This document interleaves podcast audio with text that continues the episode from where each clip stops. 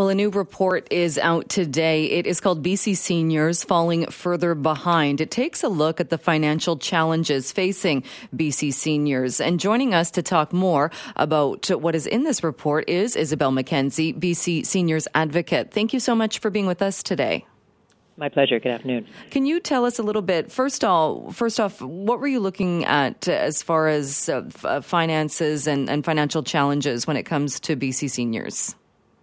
Well, the first thing we looked at is what are what are the incomes of seniors in the province, and I think um, it was very surprising to find that basically almost half, uh, currently it's about 45 percent of BC seniors, live on an income that's less than minimum wage. So you know that has to sink in a bit. That's that's almost half of our seniors are living on an income that is less than minimum wage, and about six percent of the labor force overall uh, lives on minimum wage. And when you look at the median income, so that means half of the people are below that amount and half of them are above it. The median income for a senior in British Columbia is just over uh, about thirty, just over thirty thousand dollars a year.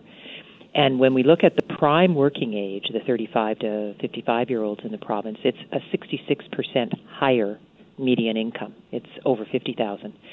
And so, you know, seniors uh, clearly are struggling with the same expenses around food. The people who rent have the same rental challenges and all of the other costs uh, that we're struggling with. And they're struggling with uh, paying for those costs on significantly lower incomes than most of the rest of us. And when we look at seniors' incomes, though, do we not also look at uh, a senior making an income isn't the same as, say, somebody who's 40 and making an income? If if you are retired, perhaps, and and you have savings or retirement plan, are you looking at at kind of the whole financial picture of seniors, or are these seniors that that are dependent on whatever income they're still making for the things that you just mentioned, housing, and for the the things that that people need? Well, the incomes we're looking at, those are their total incomes. So any investment income they're getting, any private pension income getting, that's all included in this, uh, uh, you know, less than minimum wage income. Um, the fact is, uh, you know, for the story for about half of the seniors in British Columbia is they don't actually have a lot of additional income beyond their government pensions. Uh, clearly, uh, they have some uh, income beyond their, their pension income, the CPP and the OAS and the GIS, uh, but not a lot more. And 25% of seniors in this province are living on less than $21,000 uh, a year. They really only have their government pensions to to depend on. And I think the other thing we have to recognize is that when you're older, it could be argued, you know, we I'm I don't have kids anymore, and uh, oftentimes the mortgage is paid off. Not for the 20% of seniors who rent, however, um, but there are other costs. So we don't have any program in BC uh, that has these extended health benefits. So if I'm this senior on a minimum wage income, uh, and I, I am paying totally out of my own pocket the total cost for my dental care. If I need uh, a walker, a raised toilet seat, uh, um, eyeglasses, hearing aids, I've got to pay the total cost of that myself. And what is clear uh, is that for the majority of BC seniors that don't have a private benefit plan, uh, they're going without a lot of these things that they need. And and that's uh, got to be quite alarming when you talk about things like that. Uh, and I know it's it's mentioned in the report things like hearing aids or eyeglasses or as you mentioned walkers uh, and things. And and and that's must be an alarming or it sounds like an alarming number that so many are going without. It it is alarming, and I think the challenge with the poverty amongst seniors is it is less visible. Um, so what you're seeing are a lot of seniors who are living in their one bedroom apartments or uh, the house that's you know not getting the repairs it needs because they can't afford the repairs um, and they're quietly going on about their lives and we're not realizing uh, they need hearing aids and can't afford them. Uh, they need a new pair of eyeglasses and they can't afford them. Um, they need some equipment in the house and they can't afford it. And before you know it, we're going to find that somebody who's getting on in years, they're into their mid and late 80s, uh, is going, I just can't afford to live independently anymore, and I'm going to move into long term care because it's less expensive for me to go there than to try and stay in my own home, pay this exorbitant rate we charge people for their publicly subsidized home support, um, and all of the other costs that get covered when I'm in long term care. And the data for British Columbia do support that we've got a lot of low care needs seniors living in long term care. Now, there'll be a variety of reasons for that, but one of the reasons is going to be clearly the economics for the person is compelling to move into long term care, although the economics for the taxpayer would be more compelling to support them in the community. Right. And also, and this isn't a knock at all against long term care, but I can't imagine anybody going into it doesn't seem like that should be the option or that would be anybody's preferred option if you could choose to stay at home with maybe some support at home. If you didn't need to be in long term care, uh, going there only because of finances seems uh, like absolutely not the right thing. Yeah, I agree. I mean, long there are always going to be people who are going to need long-term care, and there are going to be people who you know, on balance, are going to actually prefer that to living in their own home uh, at a certain point uh, in the aging process for them. That's not the majority. The majority of people do want to live at home. And as we age, uh, we're going to need some support to do that. And we think there's more support out there, uh, more affordable support than there really is. Uh, I have talked before about this uh, daily rate we charge for home support, but you know, to reemphasize that a senior who's living on $28,000 a year, so that's well below minimum wage actually. Minimum wage is about $33,000 a year. A person living on $28,000 a year who needs just a 45 minute a day visit from home support to get them up in the morning and get them their medications. We are going to charge that person $8,800 a year of their $28,000 income for that 45 minute daily visit of home support. That alone is what is driving some people into long term care. And like you said, not good for not only not good for the senior, but also not good for taxpayers or tax dollars as far as how much it's costing us. That's true. You know, it costs about $75,000 a year to keep somebody in long term care. The bulk of that comes from the government. Now, because everybody in long term care does contribute, they pay proportionate to their income uh, up, um, uh, the cost of care up to a certain threshold. But the majority of that $78,000, particularly for lower income and modest income seniors, that's being paid for by government.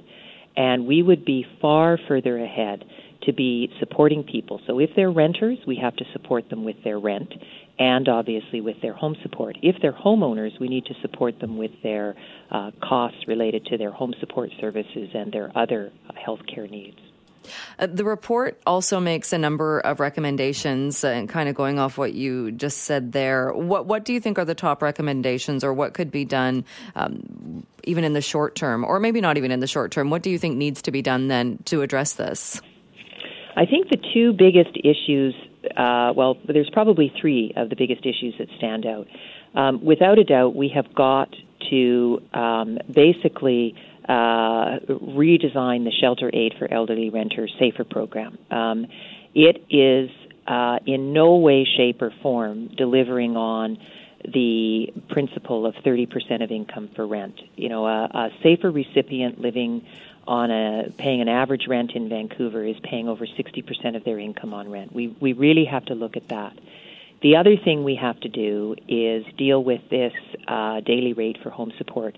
Uh, we are one of the provinces that char- all provinces do not charge for it. Particularly Alberta and Ontario don't charge for their home support. We do.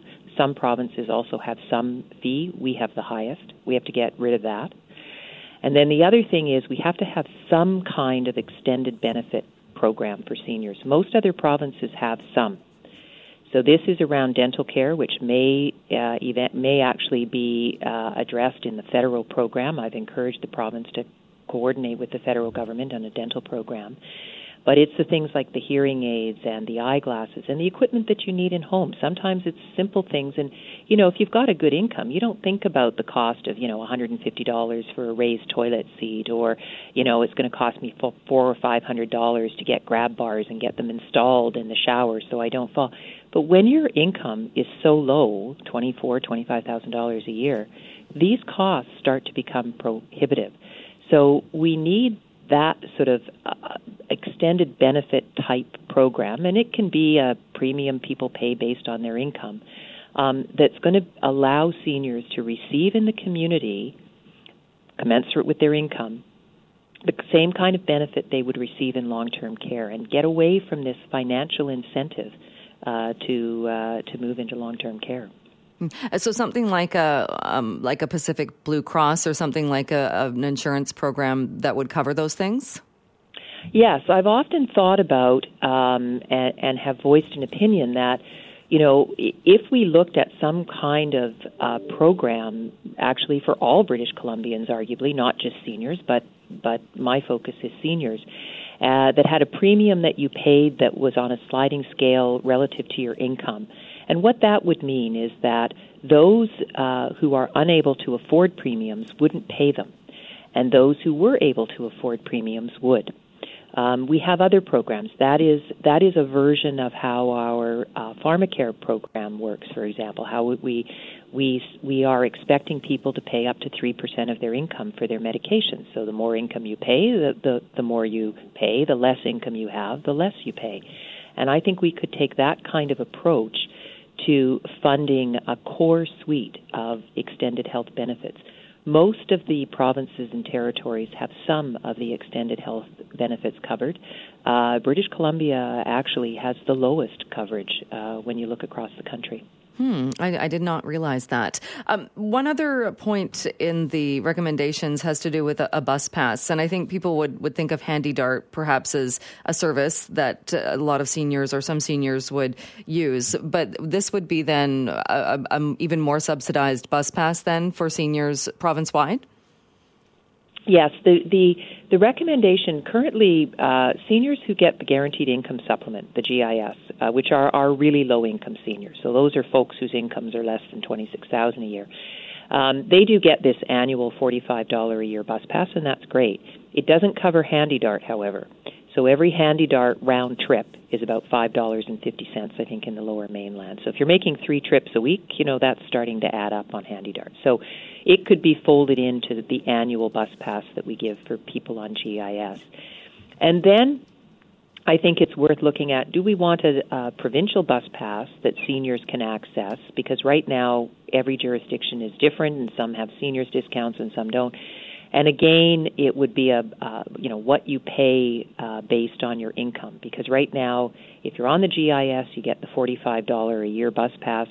If your income is one dollar over the threshold, so you you don't get GIS, you go from forty five dollars uh, a year to eight hundred dollars a year for the bus pass in your local jurisdiction on average. Um, so we sort of we could smooth that out a bit, um, and maybe also uh, encourage seniors to start using transit earlier uh, before they've stopped driving which I think would facilitate their ease of using it uh, when they no longer want to drive. All right. Well, very interesting findings and recommendations. We'll leave it there for today. But Isobel Mackenzie, thank you so much for your time. Thank you for your interest. I appreciate it.